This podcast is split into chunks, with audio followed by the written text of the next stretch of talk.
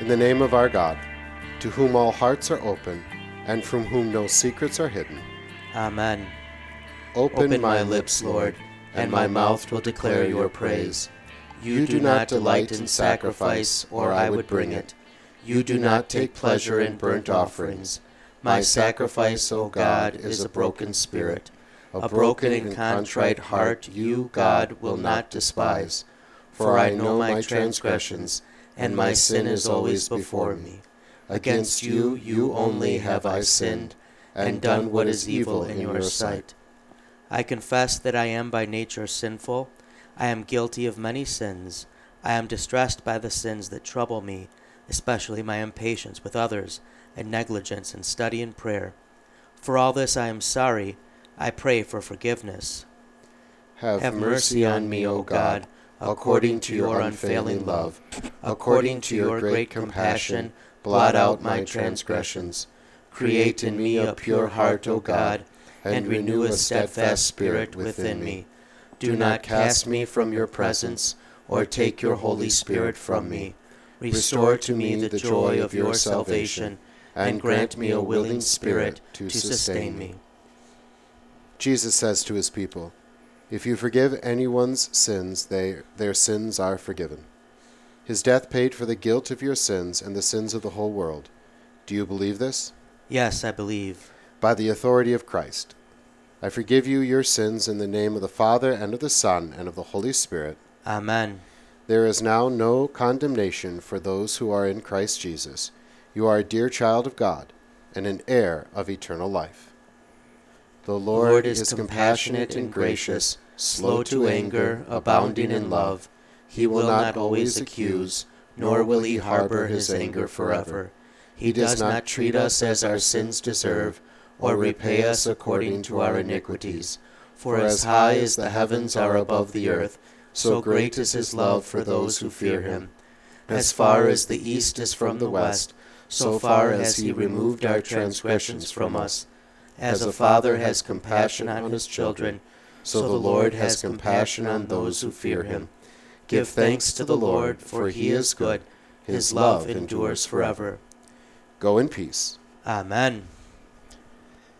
Hello, and welcome to Let the Bird Fly, a podcast about living freely in a world given back to us. This is Jason back in the podcast studio, finally, uh, after a lengthy absence. Um, here with Mike and Wade, and uh, just heard them model individual confession and absolution for us uh, as we begin. And uh, that is going to be our topic of discussion today.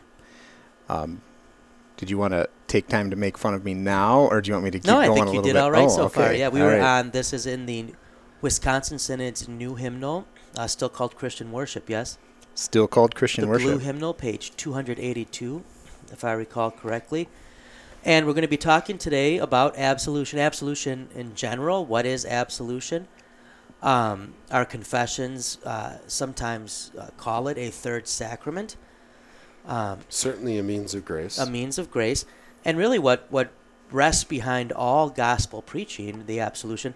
Um, but also talk a little bit about individual confession and absolution. We wanted to model it there a little bit at the beginning because I'm guessing that the majority of our listeners, um, since it's not practiced as often in the church today, unfortunately, have never been to individual confession and absolution, and probably many pastors have absolved people individually, um, but that's probably come out of situations where someone's come for counseling or something else, and not necessarily using the rite that we find um, in the hymnal. And so we will be um, discussing absolution as a whole. What does it mean? Um, what's its history in the church? What is the value of it? And so, with that in mind, Michael, do you have any thoughts before we talk about the 1517 Podcasting Network? Uh, lots of thoughts. I think the, but we'll just limit it to, to one right now. Uh, that that's just one form of it, right? Right. And and we just wanted you to hear it and maybe take away the fear, right? It's actually pretty easy. Um, it can be even simpler than that to Mhm. come to a pastor and say, "This is what's bothering me," and uh, we didn't do this, um, but you know, after uh, Wade did the generic, what is pr- generic's not the right word, what was printed, and that he said, there's a spot in there to say, is there anything else? And that's what you said, you know, impatience or whatever. A good pastoral care would take some time to say, is there anything else? Yeah. Right? Because sometimes people would come up and you know, just want to say something, but have uh, maybe uh, some stage fright about saying Or what- nervous, what's actually whatever, and give give time to to say that. So, uh, yeah, why don't you talk fifteen seventeen then? Yeah, we are part of the 1517 Podcasting Network. Um, you can go to 1517.org, find out all sorts of good stuff academy courses, books, podcasts, daily blog posts, and devotions. So do go ahead and check them out. Um, and lest we make the intro too long, why don't we go ahead and uh, Mike will read our disclaimer, and I just think it's fair for us also to remind listeners to point out if we did or said anything that upset you while Jason was gone, um, we did before he left. We've we've made clear in the past. Jason is now in charge of this podcast, right? We have said that, Michael. Email him directly. if you Right, want, yeah. you know. So we, we sometimes get emailed like the podcast email, or if you want to really go to the head honcho, um, Google Jason's WLC email and just let him have it because, quite frankly, some of the stuff we say and we do, it's out of line, Yeah. I, I heard and someone needs to to be held to account for it, and that would be me. Jason. I did hear that you got a bit feisty over my absence. That's what that's what I've heard. Feisty, but but substantive. But substantive, yes. Yeah. Uh, with that, why don't you go ahead, Michael, and give us our disclaimer? This show doesn't speak for our churches, our church bodies, or our employers, but does speak for Jason. To be honest, much of the time it probably doesn't speak for us, except Jason. We will be thinking out loud a lot. So approach what you hear with a healthy skepticism, because, well, as a re- responsible resident of planet Earth, that's probably what you should generally do with almost everything. If you find yourself getting too worked up, turn out, tune out, look around, and Email realize you were just listening to a podcast. That's right, a podcast. So go live free, friends, and don't let us get in the way.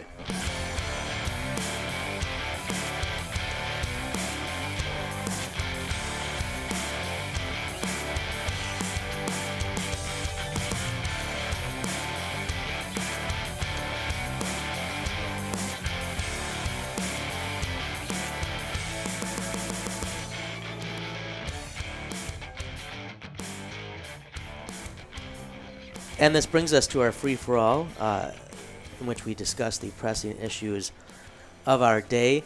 And as uh, you heard Jason uh, note in his, I would say, his very well done introduction to the episode, Thank you. um, he's been gone a lot. In fact, Jason just came to his office today Yeah. and found out there's still not an air conditioner in that, which I think is fair since he's clearly not been using it, right? Um, that, that, I I haven't. You're right. Jason has had what I what I like to call an enchanted summer, right? Um, just a, a summer of excitement, and so I thought maybe Jason could share um, what he's been up to. So our listeners, I feel they're we almost owe it to our listeners to let them know Yeah. somewhat of what's been. We we We- bring him on, we uh, we make him not only a guest, but he's pretty much He's in charge. yeah, he's in charge of the thing, and then he just disappears. And we will, Yep. he, as you find out a little bit, he's been very busy and gone.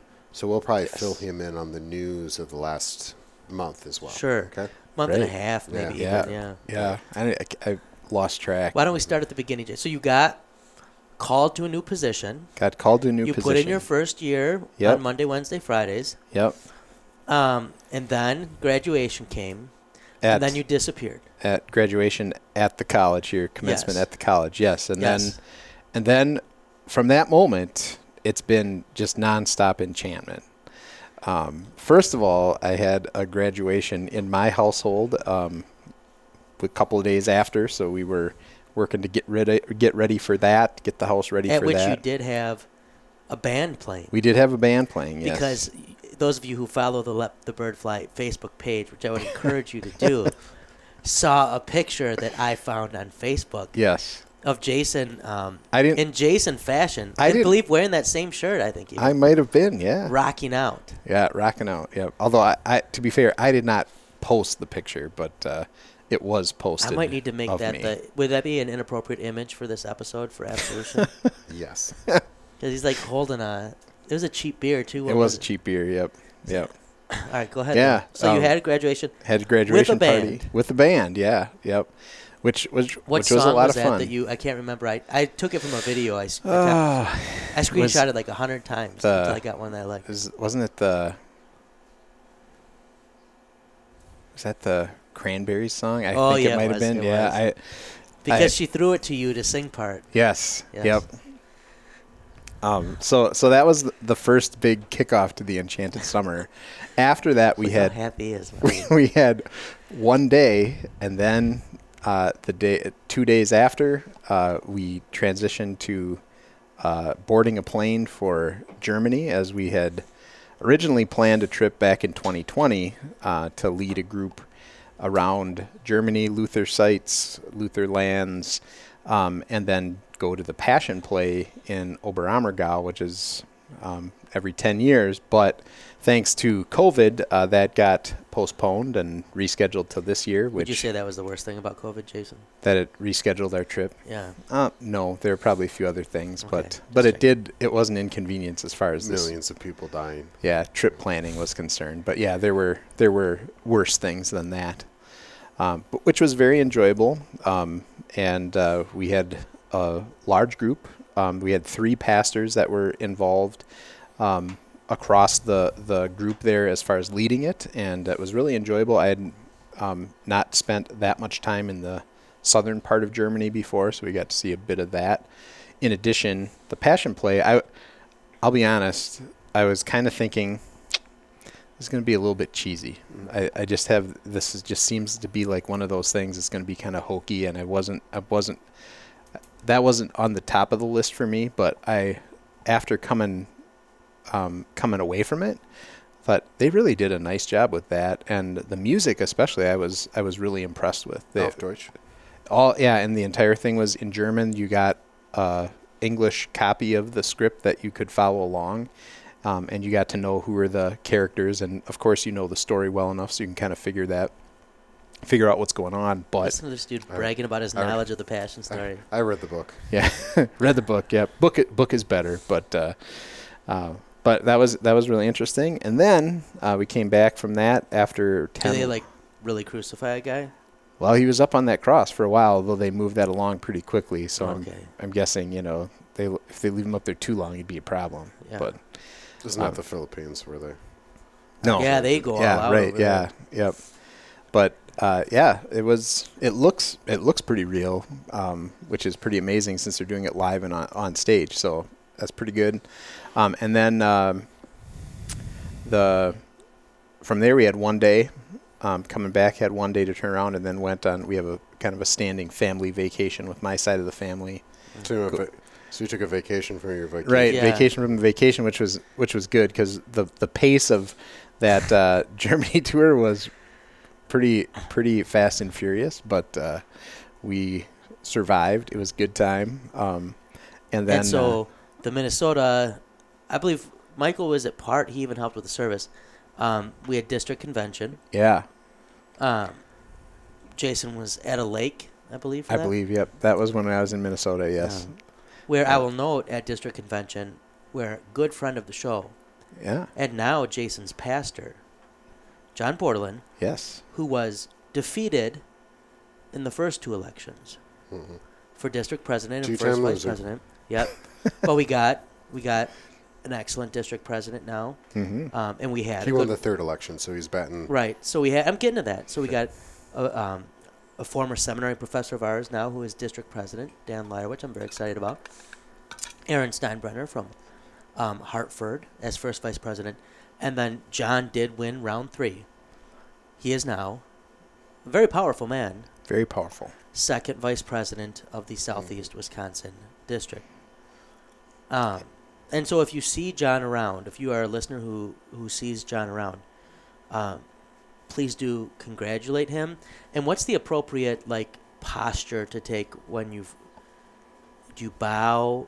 You know, genuflect. do you kiss a ring? No, that's Ask so- for a blessing. Yeah, no, that's that's if we do, with that's if we have bishops, but they are decidedly not bishops. In So the- just like a firm we don't handshake, we don't use the word bishop because unless you have a vicar. yeah, that's well. The bishop who's not a bishop of the vicar who's not really a vicar. You're not. You're an elected official right. because. Well, we, do you stand up for him then, not- like you stand will, up for president We will governor? not use churchy words to describe churchy things. Right. So what do you do for John though now?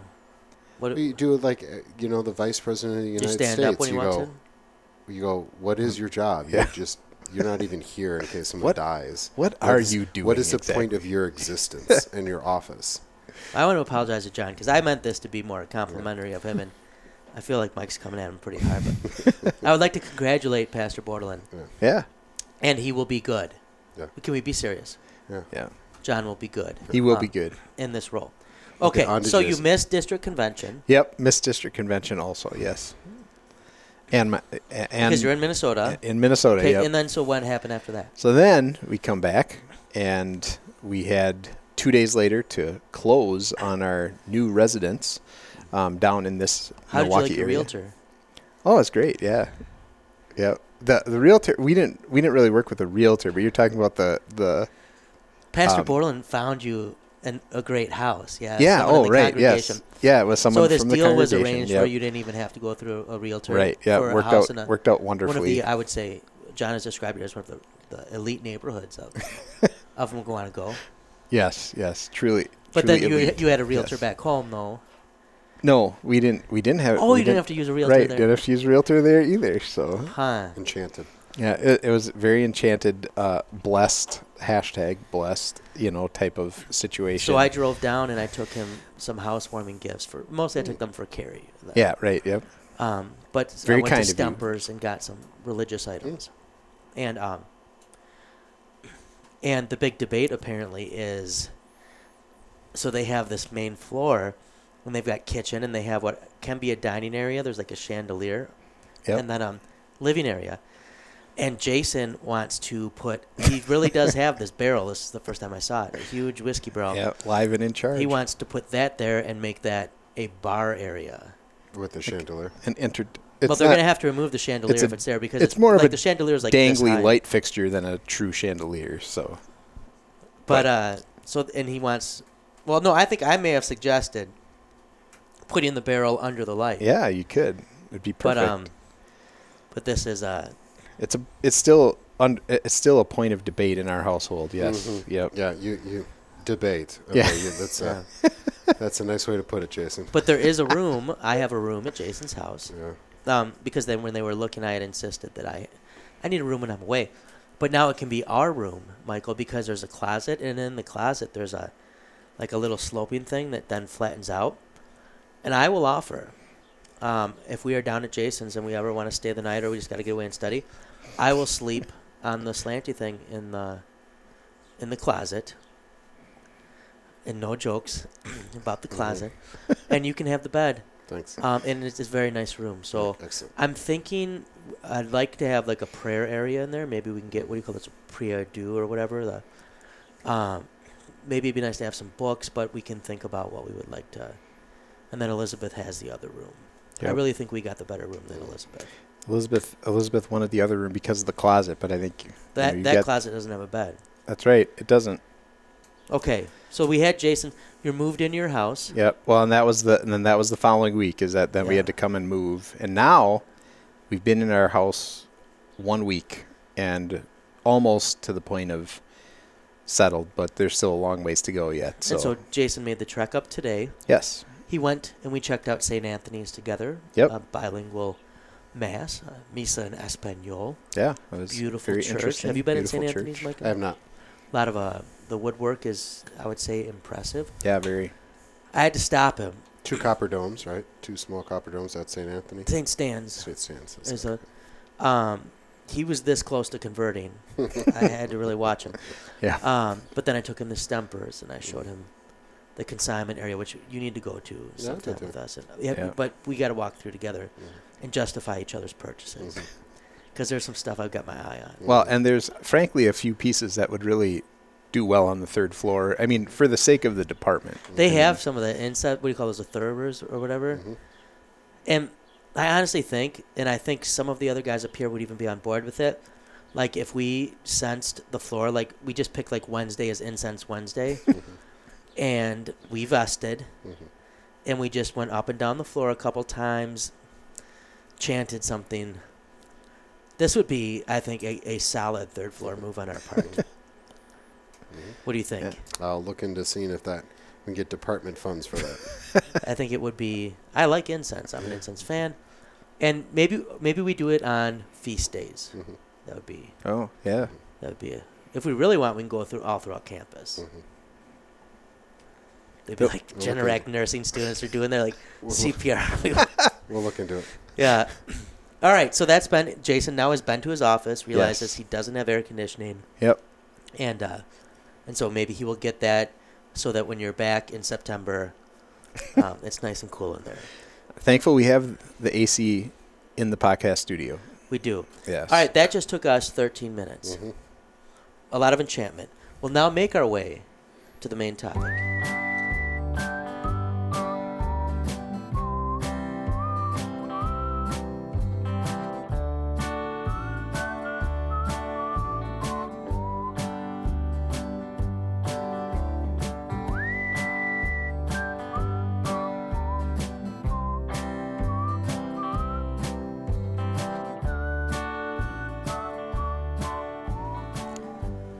And that brings us to our main topic, which is absolution. And I think absolution is a word that um, Lutherans hear a lot.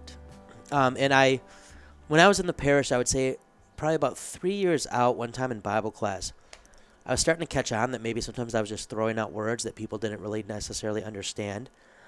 And so I just said, no one's going to look dumb if you don't know. like, be honest with me. And then I said a bunch of theological words, and I just had them say, like, do you feel you're pretty confident you know what that means or no? And I found out like I was using a ton of words that my people didn't always necessarily fully understand. Um, and I think that's probably the case a lot of places. I think also you hear absolution, and sometimes um, you'll hear instead confession. Right in Roman Catholicism, the emphasis is on confession, or sometimes you'll hear confession and absolution. Um, but absolution is a very important word um, in Lutheranism and for Luther's theology, and I would say for, for biblical theology, uh, it is behind uh, all of God's relationship with mankind. Now, lest I say more, I'd like to throw it out in which either whichever of you two would like to jump in can. When when I say absolution, what comes to mind for you, or what is it that you think that comes to your mind first as what you think people should know about the word? Um, and I'll you can pick who goes first. I don't care. Well, I think it's just the pronouncement of forgiveness, right? This is a declaration of forgiveness, and uh, you know, absolvo the Latin. Um, I forgive. I don't. It's a root release. I can't remember. To Yeah. Release. Um, you know, a stupid way, a silly way to think about it is, you're absolutely forgiven, right? I mean, that's not the the etymology of the word, but for English, that's that's something I would say to the catechism kids, like, make that connection there. So, um, and really, confession absolution probably is its best title, right? Mhm. I mean, it comes can come as penance, it can come as confession or and that word penance is what really messed up a lot Right. of people's understanding. And so all it. those words actually matter and are a way to, to teach what's going on here. But um, uh, and when we think about that pronouncement of forgiveness, um, I think it's connected both to baptism and the sermon. In a lot of ways, the sermon you can think about it this way that uh, you know it's an extension of confession, absolution, law, and gospel, right? I mean, it's it's really law and gospel. Um, but it's also uh, you know. Uh, uh, has a connection to baptism because of a, a death and resurrection thing, which I'm sure we'll get into a little bit. But those are my initial thoughts. Yeah, I think um, that bi- I, I think the big thing that you should take away, I think, is exactly that. That word forgiveness is that when you hear absolution, think forgiveness.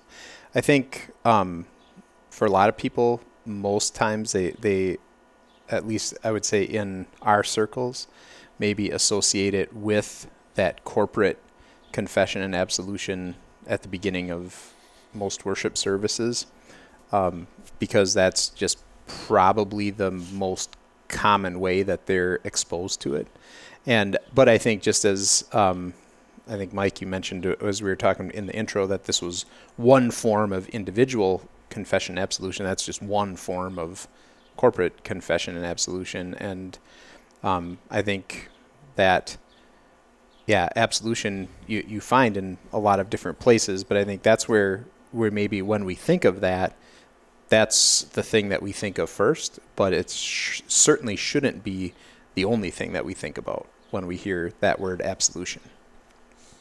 Yeah. Now, when we um, if we're thinking about the history of absolution, um, and especially kind of the rite of confession and absolution, maybe if we talk a little bit about the idea, the concept of repentance, right? In the in the Greek, the concept of repentance is expressed with the word metanoia.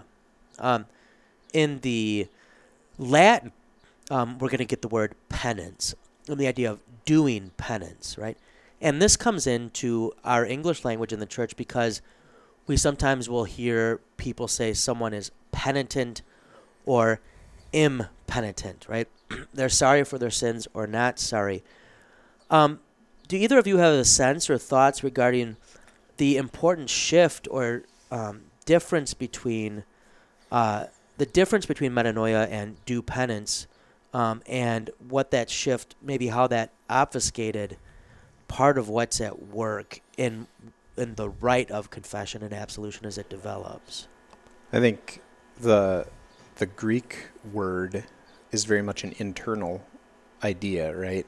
Is that it's something that is taking place, um, you know, inside a person, a change of heart type of thing, um, and that doesn't necessarily mean that isn't what the Latin is saying, but I think as that Latin phrase um, continues to be used more, and then as it maybe gets um, connected to that, um, the sacramental system and, and penance as a part of that being rolled in there, I think it becomes more of an external thing. Um, and that isn't necessarily, again, the idea that, that there can be external rite and ritual attached to it is not at all a bad thing, but can maybe start to give people the wrong idea of what is really going on here or what this is really about. I think both words taken out of context can be problematic, right? So, you know, both are, are talking about the change of the of the life, whether it be internal or uh, external, and those are those are hard. There's a hard there's there's it's hard to draw the line, which you know, right? Sure, right. Um, but the emphasis then, of course, is on the individual changing, right? And that that's probably the prop. That's the core problem, right? So pen, penance, right? Uh, you know, later on in history, then becomes transactional. That's the real medieval problem. And so we can blame the word penance, and I, I think it, it could be it's it's ripe for that misunderstanding. But metanoia can be pulled out of context and have have have something just as as heinous, right? Which is now that I have I've made my turn. Now now I am right with God, right? I think it took me a long time, uh, especially with the word repentance, another word that can be problematic. It means, you know, it's root to turn. Um, you know, turn from sin to to righteousness, turn from yourself to God, however you want to put it. Um, I mean, I even had members who say, "Well, you have to turn first before you get the forgiveness." I'm like, "Okay, sure, but here's the deal: is God does the turning, mm-hmm. Right?" Yep. So uh, that's where I think the metanoia is obviously is going to be a little bit better, and understood correctly, repentance is going to be better. Where the shift for me was to say, is not to separate repentance from faith, although there are two different concepts but that repentance is, and we got to be careful here, but is a part of faith in right. the sense that God is the one who's doing the turning. Right. And well, it's it's not repentance in the full sense yeah. apart from faith. It's yeah. it might be contrition, yeah.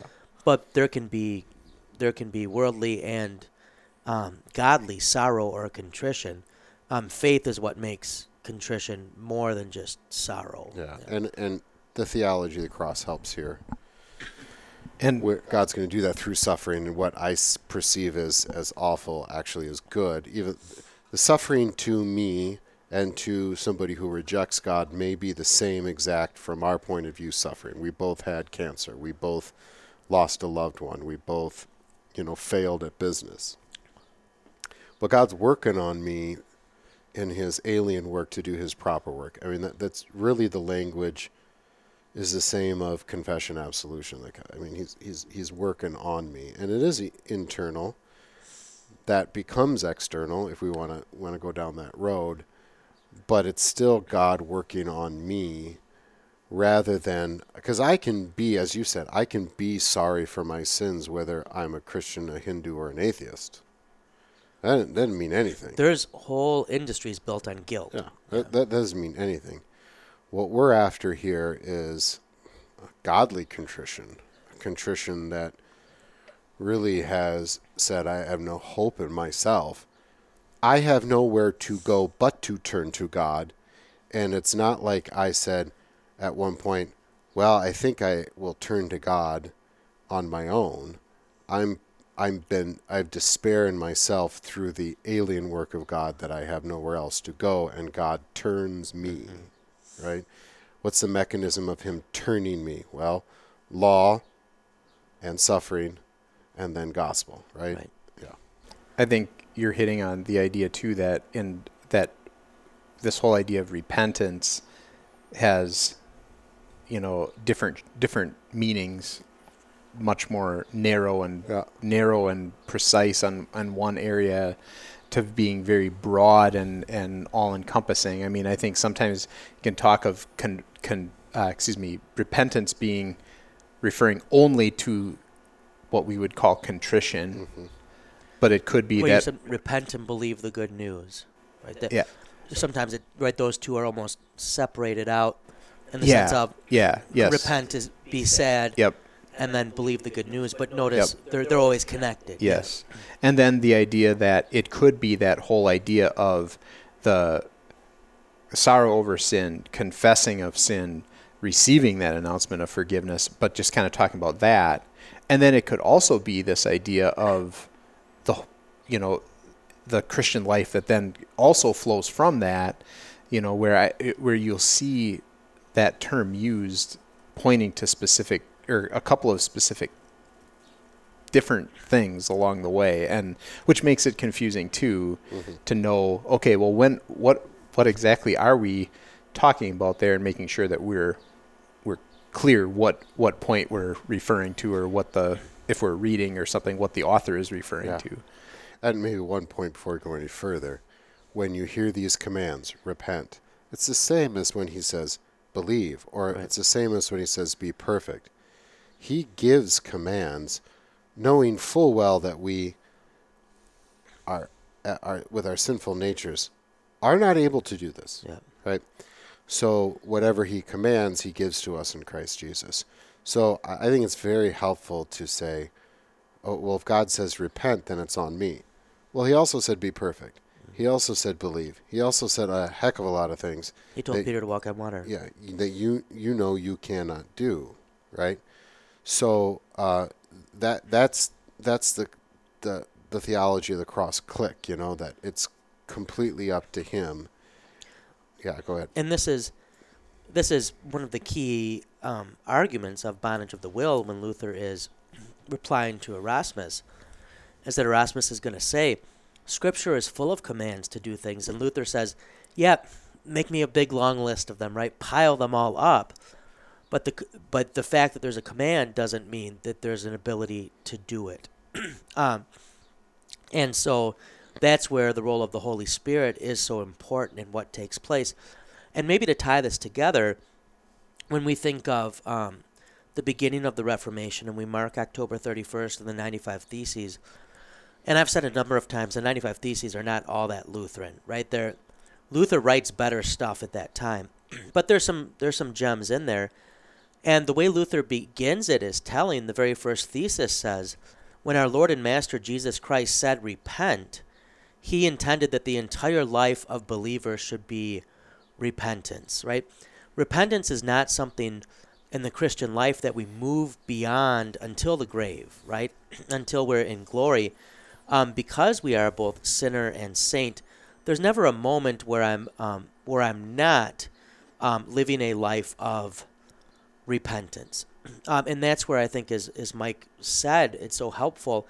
And I think it's one of the most important things that Lutheran theology does with the Christian life is to recognize that this then is baptismal. Yeah. Um, that our baptism is not something in the past. And this is what Roman Catholicism does. Baptism kind of cleans your slate, your original sins washed away. But now you're going to get marks on that and you have to do something about it. And so confession and absolution becomes a second plank Mm-hmm. It becomes right something you have to stay up on, especially if you have, God forbid, mortal sin. Lutheranism doesn't see confession and absolution as like now this is the resource you have because you you had your baptism and mm-hmm. this is why some people like Constantine would push their baptism all the way to their deathbed to really make sure as much was covered as possible. Um, confession and absolution we would say is is reliving your baptism. This is by the way why our services and we're not going to get feisty. But this is why if you actually just say the words in the hymnal rather than Adding trying stuff. to like add stuff and make it super more special, when it begins, and we don't say we begin, but the service in the name of the Father, Son, and the Holy Spirit, we're gathering and we're saying, This is what we are. We're the baptized. Well, what is it to be the baptized? Well, what do we do next in most Lutheran services? We confess and are absolved. Right? We do what the baptized do. Um, and so I think sometimes we get the notion that life is like sometimes there's seasons of repentance, and then there's sometimes there's seasons where we're really wrong, strong in our Christian life. Sometimes you're never stronger in your Christian life than when you're really in the throes of repentance. When right? I'm this, weak, he is strong. Yeah, this is the most Christian thing you can do um, is to confess to your God. And by the way, an individual confession and absolution, that's who you're confessing to, not to the pastor, but to God. The pastor is just the mask that God has put on for that moment. Um, and then to be forgiven. If I can just briefly, with the due penance as well, the idea of penance. Um, while metanoia, this kind of change of mind, can become something that we do think is something we're doing, right? I'm going to have suddenly this big change of mind um, about sin and grace. And this can be dangerous because I can start to think I'm not a Christian because I'm still really attracted to sin. Uh, and this is also a danger of the Christian life. Sometimes the devil um, is going to be most active when you when you actually. Um, it's not a sign of your lack of faith, but he's going after your faith precisely because it's active, and he can bring new temptation. But we can start to think then, if I if I really repented, why haven't I had this change of mind? Why am I still drawn to sin? Well, because you're a sinner, right? And we see this in the apostles again and again in Jesus having to correct them. But the idea of due penance did lend itself even more easily. Now, the Roman Church will say the Holy Spirit grants penance, um, right? You need cooperation of the Holy Spirit with it. But do penance, as Jerome does with the Vulgate, um, definitely does lend itself to my work. Um, and this is maybe where we can bring out a little bit when we talk about confession and absolution. And here we can talk about in general, but I think also as practiced in pastoral care.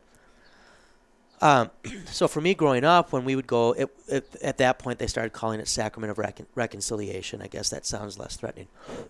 and um, you would have, there were three parts we learned. You confess auricularly into the ear of a priest. Um, the priest speaks word of forgiveness, so there is absolution there. But then the third part was you make satisfaction. Um, and that usually wasn't something too terrible. Um, you know, I and I. So where where when I growing up when we would go to confession, you could either go behind the screen or you could go sit in the room with the priest. And I always went behind the screen, but he knew who I was. I was an altar boy. Like Father John and Joe, they both knew me well, so they knew it was me. So I never said anything too bad because I'm just that superficial. So I'd be like, oh, I hit my brother. And they'd be like, okay, they forgive me. And I'd be like, three Hail Marys. And now in my twisted, sinful thought, I'm like, hitting my brother's only three Hail Marys? Like, I can rattle off 90 Hail Marys pretty quick. Like, he's catching a beating, right? um, but um, that say the Hail Marys was to make satisfaction. And that's not meant to be a trite thing, although I meant it trite. It's meant to recognize that sin does have consequences, right? Um, sin hurts people. And there's sins where you can help mediate the consequences, and there's sins where you can't. If I murder someone, I can't bring them back to life. I could perhaps try to make some sort of restitution to help those who are left behind. If I steal something, I can, right? I can take it back. If I've gossiped, I can try to make clear I've spoken lies about this person to try to help restore their reputation. Now, many of us as pastors have had moments where someone has come to us and they they've confessed a sin and we've forgiven them, but we've also then talked about um, this often happens in marriage counseling. Well, now what can we do as a fruit of repentance, right? And we don't prescribe fruits of repentance. It doesn't work that way. You can't say, here's the apple, the orange. But we do say things flow from faith. Um, but the idea of due penance was connected to um, while Jesus took away the spiritual consequences of our sin and eternity, there's still temporal consequences. And there's truth to the fact that I will never be able to make right all my sins on earth. There's people's reputations that I've wrecked that they're never going to be wholly restored. There's people who I've lied to that misled them that um, made decisions based on that that right there's all kinds of stuff. There's wounds my spouse bears because of words i've spoken and even though i say sorry and she forgives me right i'm sure there's there's still right insecurity there and vice versa. Um, you know any relationship is going to have these things that happen. Um, my children there's times i've been um, i've exasperated them right? Well so the idea of satisfaction is to take away these temporal consequences. And if you don't get them all taken care of before you die, then you end up in purgatory. Boys, purgatory. purgatory yeah. Yes. Now, Luther, um, I and don't. Maybe before you go any further, can you just briefly explain like the penalty and the guilt? Because this sure. is understanding when it comes to medieval theology. Sure. So the good thing about purgatory is if you end up in purgatory, you're not going to hell. Like you're going to heaven eventually, mm-hmm. but you're good, you're there to be purged. It's not like a fun hangout. Um, and it, I mean, it, logically, it makes sense, right, that there would be this place. It just biblically isn't right, right there. Um, and so once you've done your time in purgatory, which can somewhat be alleviated, so should I die and go to purgatory, and Michael does good works that earn indulgences, and indulgences are supposed to be connected with some act of devotion, he can help me, hopefully, get out and make my way to heaven. But Jesus has paid for your sins. Mm-hmm. There's just it's only because of Jesus I'll end up in heaven. Yeah, there's just some. But you can help me get there's there some quicker. guilt here. Yeah. There's there's ramifications for the sin that needs to be taken care of. Yeah. yeah. And so what I what I'm I guess saying in a long way, and then I want to throw it to you guys to see what you think. Luther does reject purgatory because it's not in the scriptures, mm-hmm. and even a, a, good Roman Catholic will admit you you you have to go to Maccabees, to the Apocrypha the deuterocanonical books to try to even make a little bit of an argument for it. Um, although it is somewhat early in church history developing. I mean, it's a handful of centuries in, and you start to see some thoughts about it.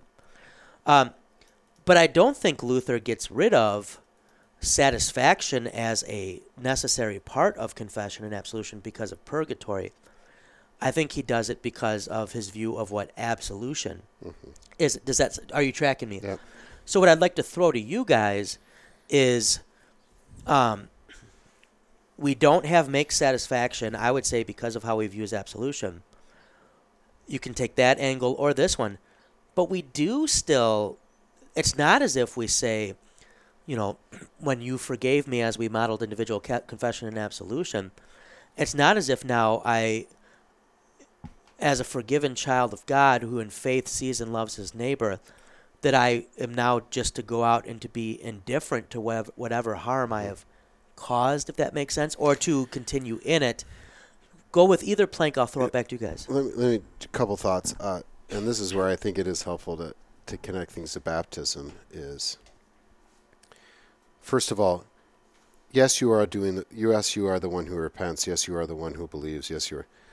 Um, but we understand that as you're not you're not doing that because you have some free will, right? God, you're passive in this, right?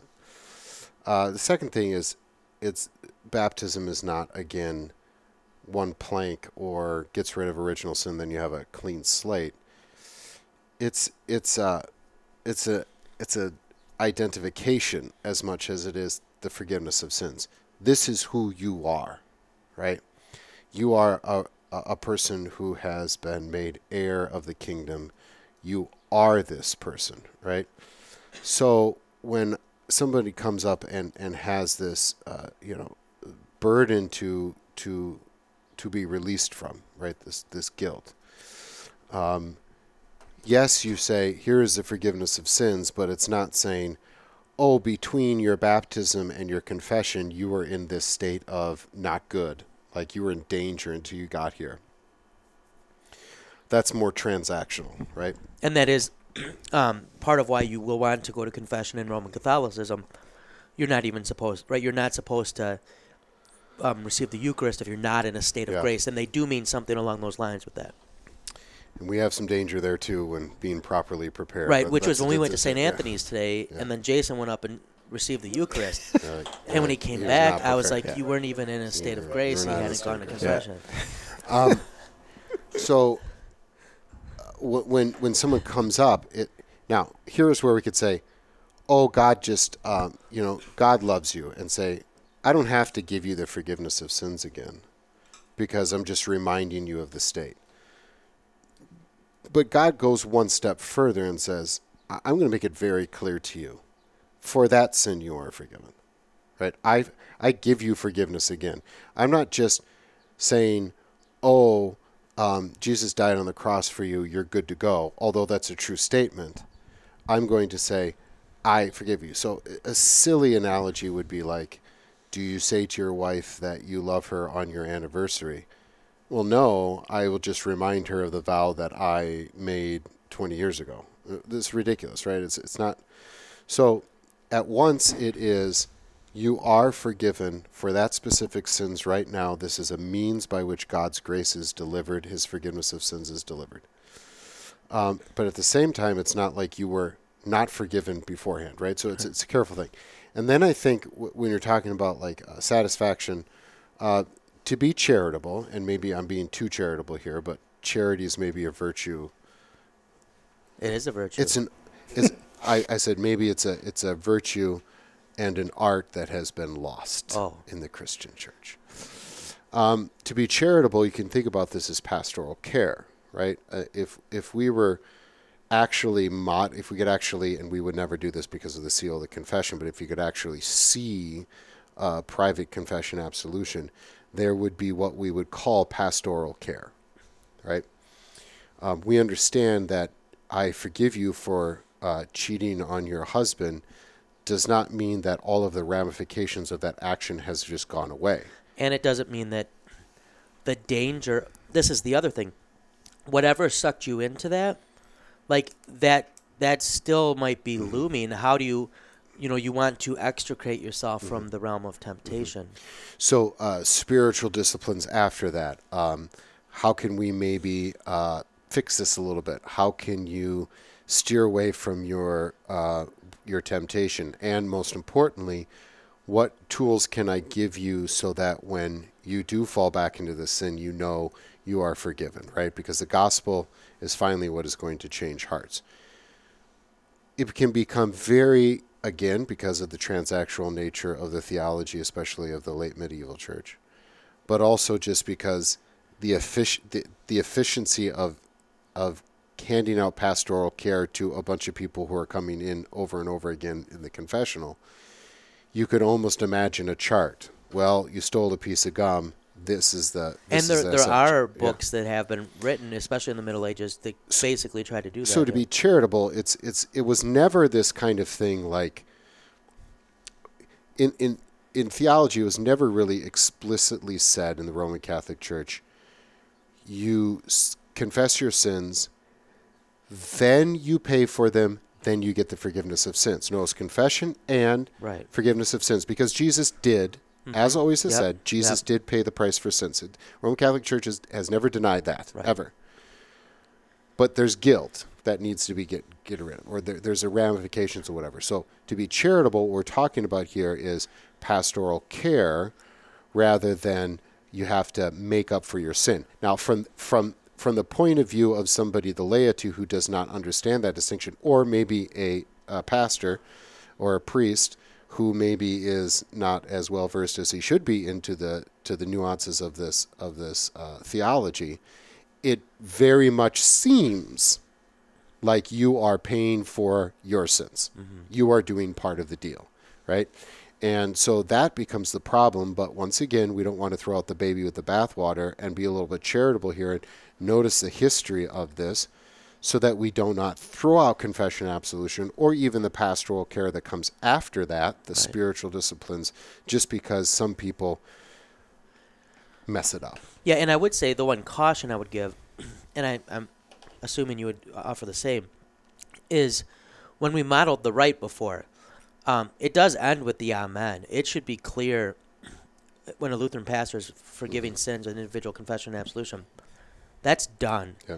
Pastoral counseling, um, and uh, you know, we talk about spiritual disciplines. How do we?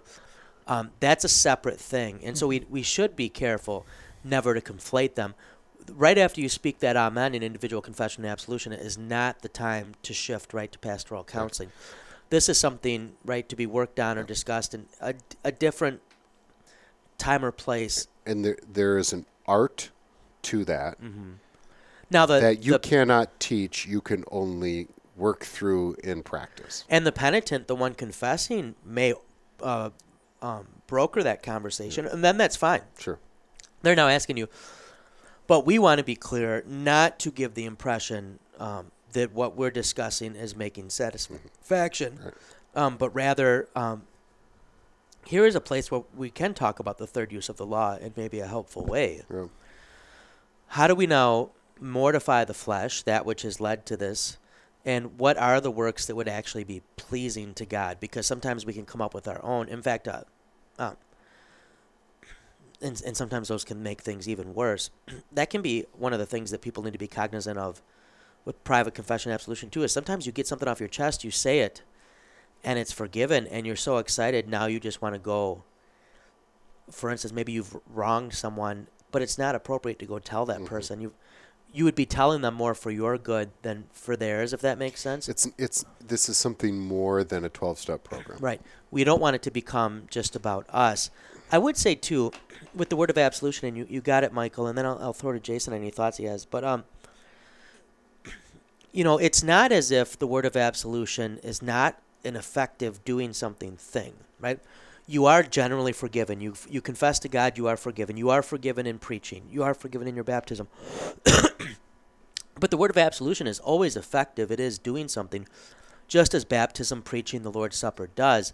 Um, I would say the value sometimes of um, confessing specifically to your pastor, and that's why when we got in the part on the rite, and I just I said what impatience or negligence and whatever, um, is um, if you take a moment and think of what is the thing you're most afraid, you would be most afraid to confess, not just to a pastor, but to anyone else.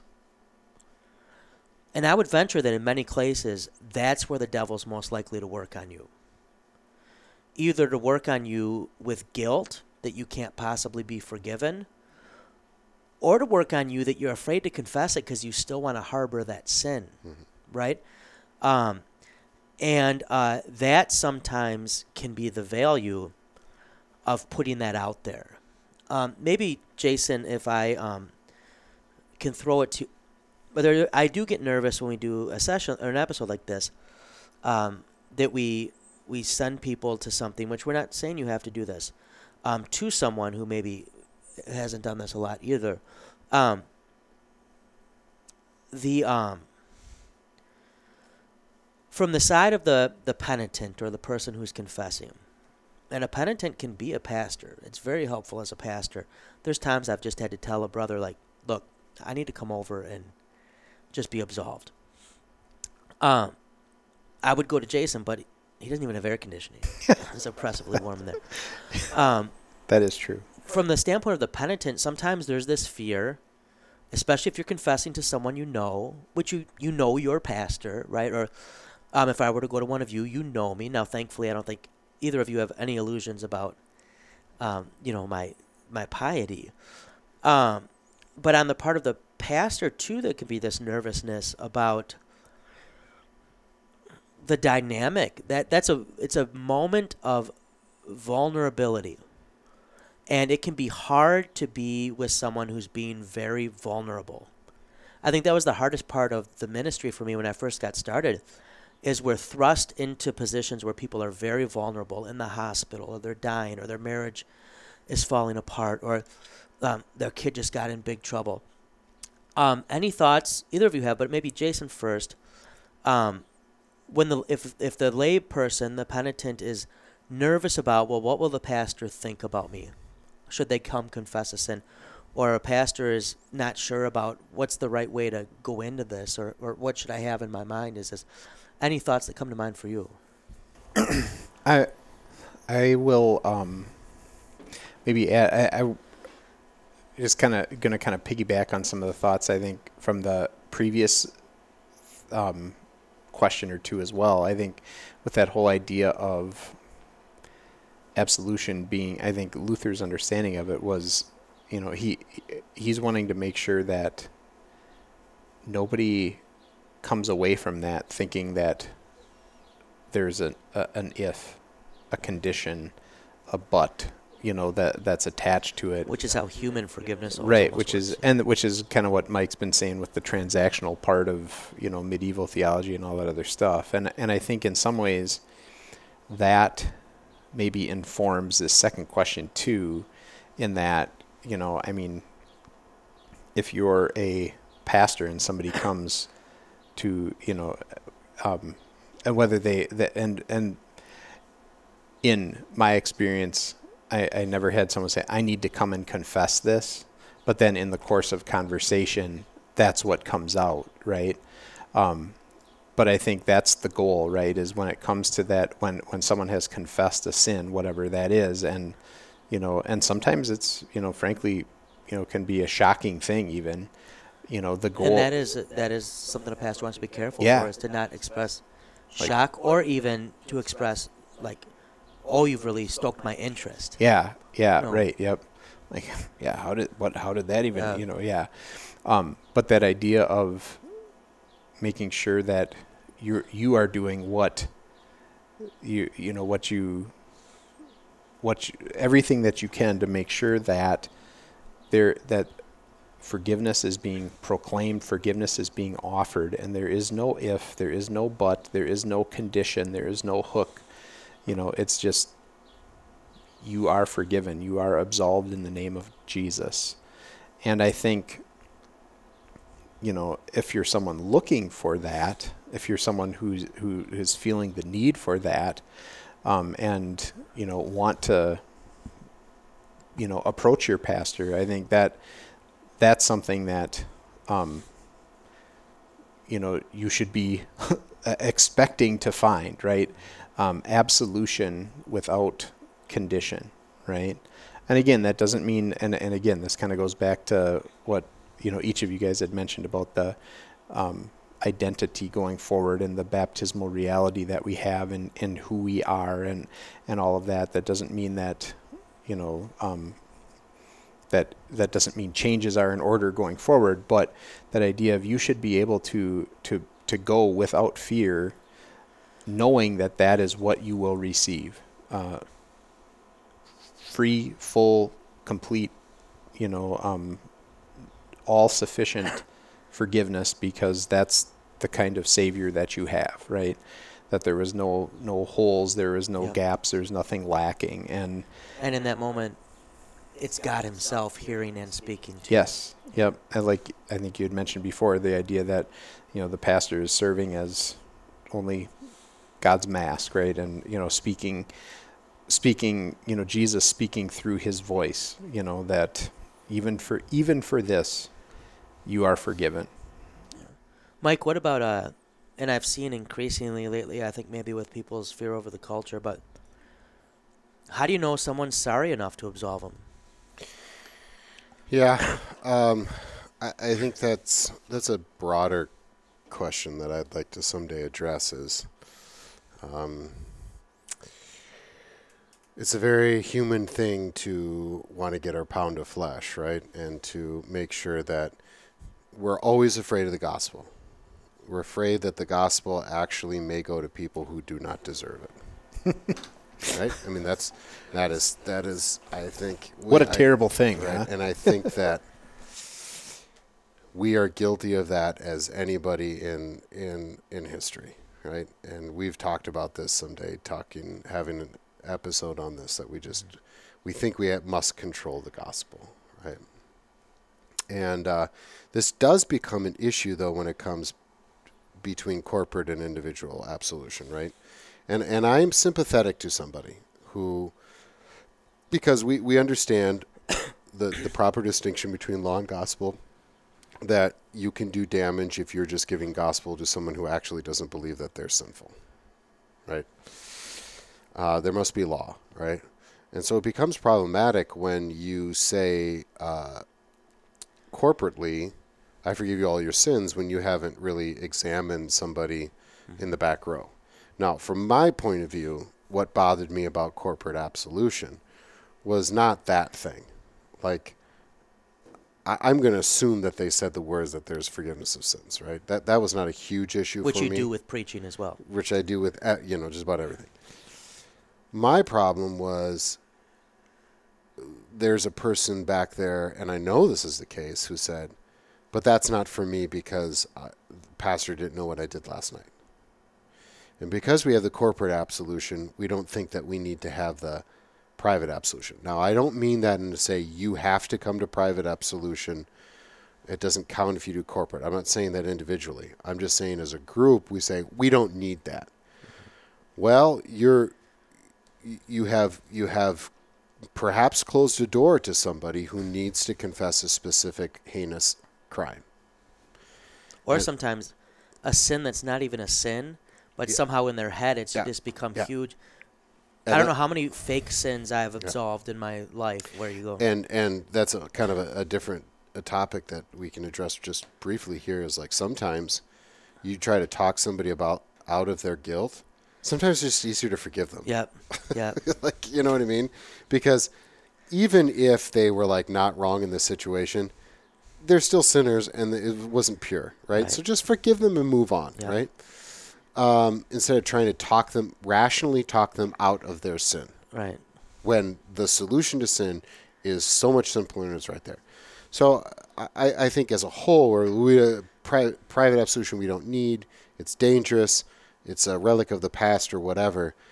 People who say that probably have not done enough pastoral work.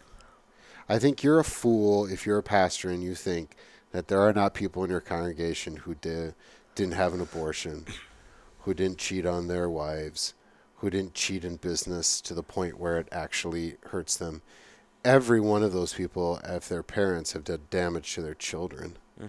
every one of them who are are a spouse have done damage to their to their to their spouse. It it to get to just throw that away as something that is not valuable. I think we do need it. I think we do need it. I'm not saying the individual needs to come here in order to get. I'm saying we need it as a group. Well, and that's even in I think as Jason said, that doesn't mean always. You might publish times for individual co- confession and absolution. No one comes, but um, and I think most pastors would agree with this at least. Um, there's moments that need to become individual confession and absolution. That often happens in counseling, or someone comes, they're they're talking, they're struck. Most of us who've been in the parish have had the person who's in our office, and you, it's clear there's a reason they're there, but you're just talking around it. Like that's when in your mind clicks like okay this is an individual confession absolute moment. And as mike mentioned you don't have to use the rite that's in the hymnal necessarily. But that i forgive you in the name of the father son and the holy spirit that's a powerful moment. Um, and that's something and I, I think i don't think we would have many um, pastors listening who would disagree. That's something that the church never grows out of. That's a mm-hmm. very important role of what the what the pastor does. And just a couple things like we're not saying go start looking for sin either. in fact Well- our confessions say not to do that. We're saying you create an atmosphere, you teach it to your catechism students to how to do it. You offer times maybe, but you create an atmosphere where you go when you when you need this, mm-hmm. I will be here. So this is that people know when they step into your office Yeah. that they may well yeah. get an absolution, maybe even an unexpected one. And That was always my favorite when I would just drop an absolution on someone. Uh, this is what we've been talking about lately is access to the means of grace. You can find all sorts of historical whatever and create all of these barriers to the gospel that we can't do it. We can't do it. We just can't do it. We can't we can't just give Jesus out enough, right? This is the same thing that we've been talking about that you create an atmosphere where there are no barriers to the word, baptism, holy communion, and absolution. I'm not I understand pearls before swine, right? But we manufacture things and and you can you can be on your high horse all you want. But the truth of the matter is that we flawed human beings just don't always trust the gospel. Right. And the the swine are not people who are coming to you. Yeah. And you're not They're not people who are still letting you be their pastor. The the moment the swine are those who like when Jesus says shake the dust off your Mm-hmm. feet, who will not receive you. Um, those wrestling with sin, those are those are sheep. and, and giving access, more access to the means of grace, you're not producing swine. Right? We, we feel like, we, well, they'll get used to it or whatever. Now, I understand that you're not going to be, there's times and places you're not going to be annoying. You're not going to just knock on every door of your member and say, I, I absolve you, I absolve you. Right. Like, you don't take a hose. Or what sin is troubling you, you most? don't you don't hose take a hose and baptize people walking down the street. I mean, th- these, you know, this is Should I not be doing He's not. This we're talking about the normal way. Here we have a weekly pattern. Here we have, uh, you know, a pattern of education. Here we have a pattern of pastoral care. It's not twenty four seven, right? We understand vocation. We understand being out in the world. But we talk ourselves into barriers, and one of those barriers is we'll we'll make swine if we give it too often, right? I let's be honest. I just and this is Uh oh. Is he about to get No. feisty? Oh, No, yeah, huh? people Like, get let's not get too feisty. every time I say I think the means of grace should be offered more than it is right now to the historic norm for the sake of people going to heaven, there will always be people who will say no, and and I will counter and I will say, I'm not sure you quite understand what's going on, and then they go, how dare you, and then they go into self-justification mode. We are sinner saints you cannot tell me that you don't have these flaws, right? And sometimes arguing with people is like arguing with somebody who is has this bad combination of ignorance and arrogance. We're okay with you being arrogant. Back it up. We're okay with you being ignorant. But the lethal combination of arrogance and ignorance, man, that's a bad, bad combo, right? To think that you And we have all no have that on certain and we do and we do. To think that you have no room for growth to think that maybe we have not been perfect. Even even lutherans in america which we would all agree are the closest thing to perfection when it comes to the church in the history of the, the church besides like the first like 30 days after pentecost then it went to crap right after that we obviously Then it became all Catholic. Uh, then Luther came and it was good for like I'm not 20 disag- years. I am not disagreeing that that synodical conference Lutherans in America are as perfect as you're going to get a church in the history of the church until kingdom come. I understand that, but I still think that we are sinners in uh, that could still grow a little bit, and maybe, maybe just maybe, we don't really appreciate the gospel like we should.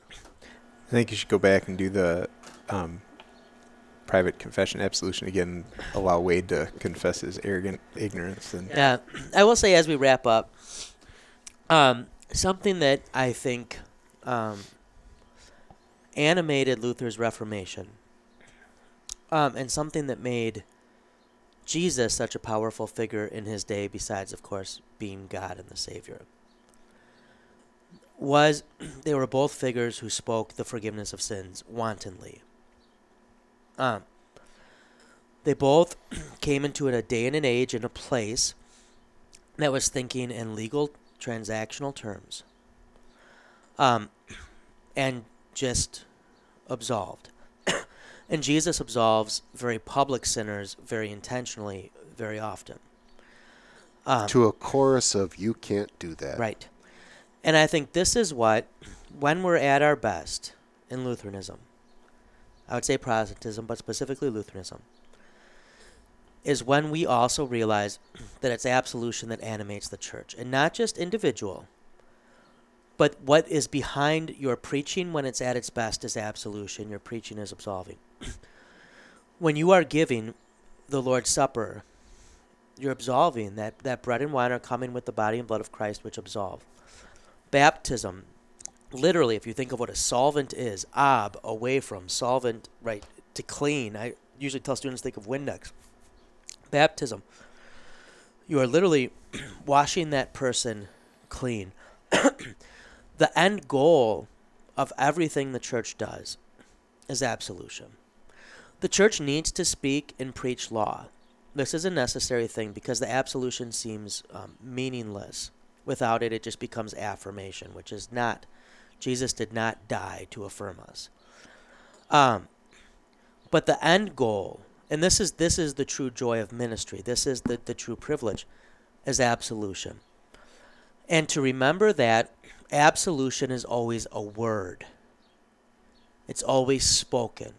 Now, that love that animates the absolution can be shown in a number of ways as well. These fruits, right, that, that can be shown. but behind it at the end of the day is a spoken word, which is how God began his relationship with mankind. And it will be how our life here ends when, when God speaks our name.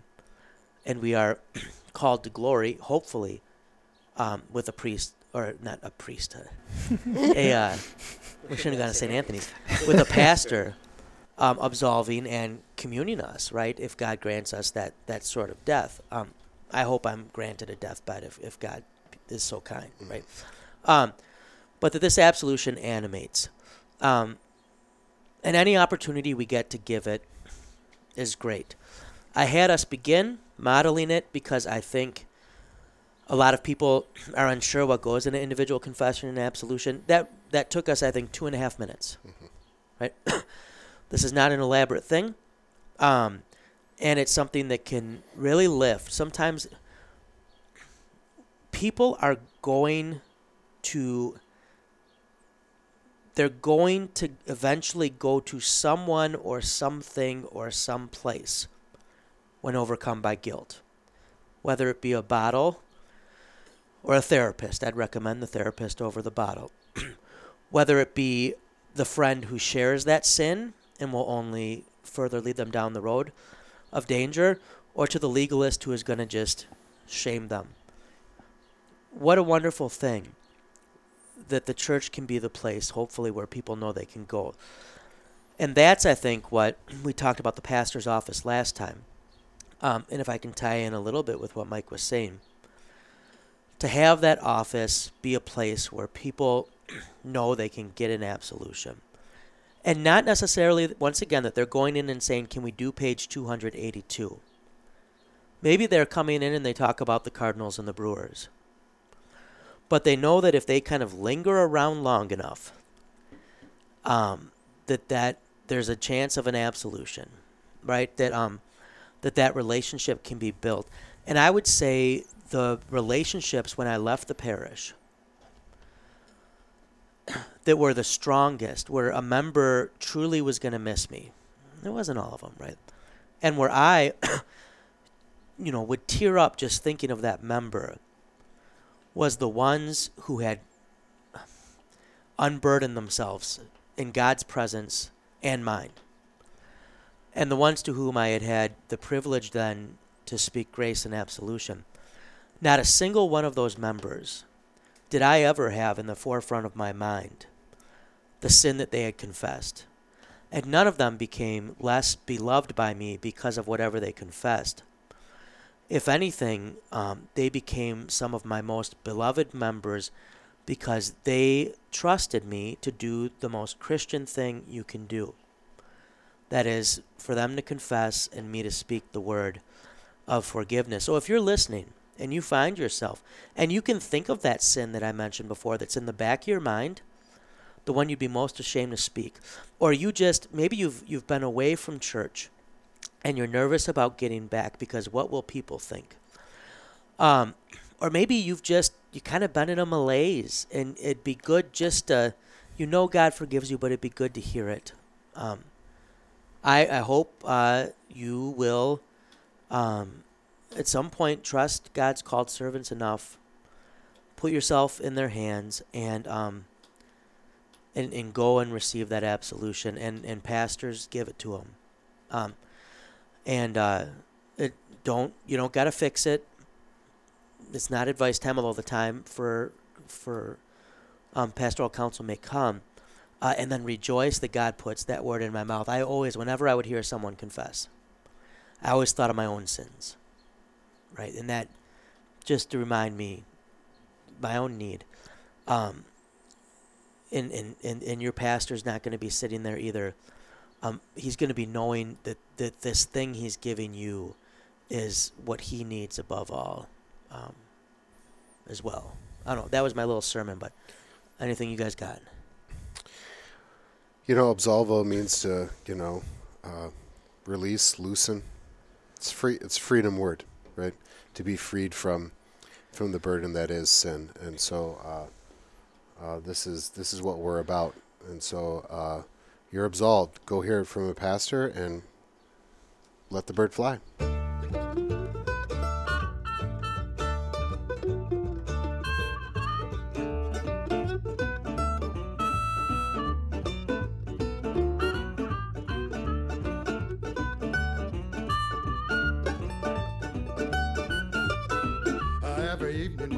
Goes down. Get with my party and I begin to cry. I don't care what the people are thinking. I'm not drunk, I'm just a drinking. I set him up another round. I set him up another round. I set him up another round. One more round won't get me down.